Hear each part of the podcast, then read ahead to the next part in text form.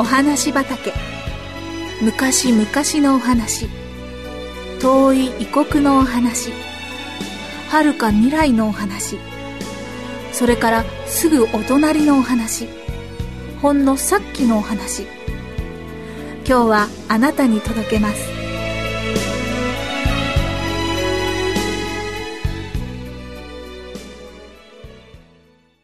神様のすずめ。まあ、どうしたんでしょう。キップス夫人は家へ帰ってきて、玄関のところで足を止めました。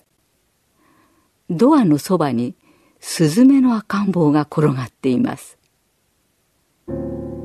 羽が生えていない赤裸の子で、目もまだ開いていません。卵からかえったばかりで、巣から転げ落ちたのでしょうか。キップス夫人は急いでスズメの子を拾い上げて家へ入りました。小さな茶碗の中に毛糸を入れて、その中に小スズメを寝かせました。それからミルクを温め、一滴ずつミルクをスズメの口に垂らしてやりました。小スズメはだんだん元気になりました。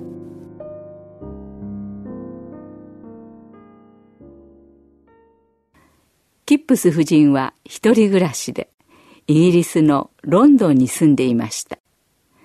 その頃、イギリスは戦争をしていて、敵の飛行機がロンドンの街へ爆弾を落とす日が続いていました。キップス夫人の家にも、いつ爆弾が落ちるかわかりません。夫人は毎日仕事があって外へ出かけていましたので、小スズメの面倒を見るのは大変でした。でもキップス夫人は小スズメを茶碗に入れたまま持って出かけ、一生懸命ミルクやパンを食べさせました。小スズメはやがて目が開いて元気に育ち、昼間は一人で留守番をするようになりました。キップス夫人が帰ってくると、小スズメは大喜びで夫人の肩に止まり、それから夫人の首のところへ潜り込みました。食事の時、小スズメはテーブルの上に止まって、夫人が差し出すパンを嬉しそうに食べました。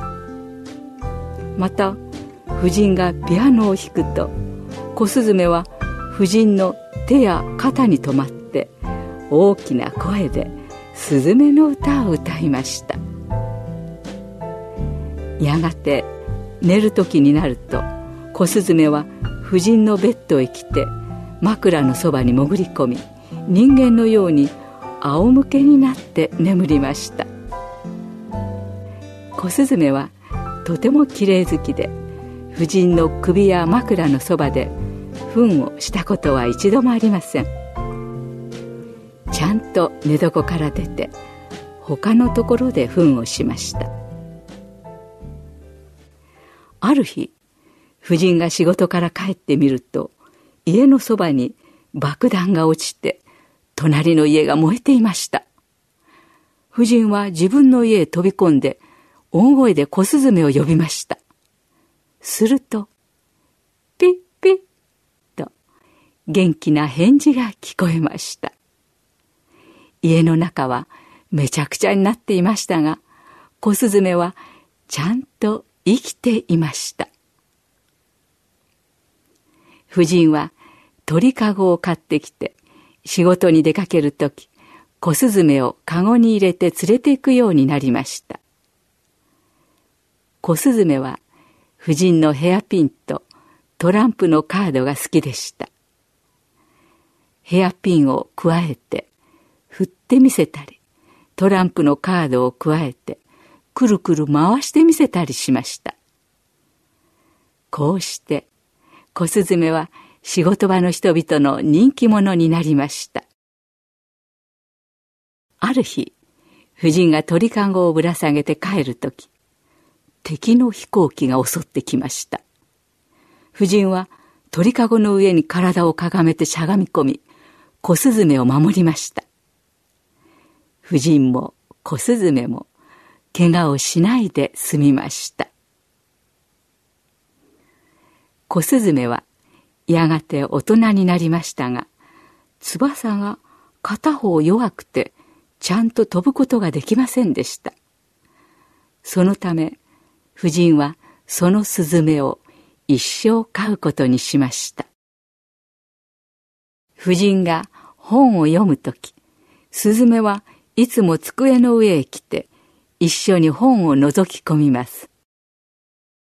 ある日、夫人が聖書の言葉が書いてある本を読もうとすると、スズメがいつものように机の上へ飛び乗りました。夫人がどこを読もうかなと思って本を開くと、スズメが本のページを覗き込みました。スズメのくちばしが向いているところには、次のような聖書の言葉が書いてありました。スズメは2羽が1アサリオンで売られているではありませんか。でもその1羽も神様の許しがなければ地に落ちることはありません。夫人はハッとしました。そしてその小雀は神様からの贈り物だということに気づいたのでした。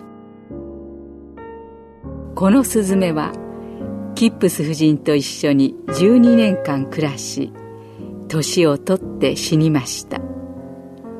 スズメの12歳は人間でいうと60歳ぐらいにあたります。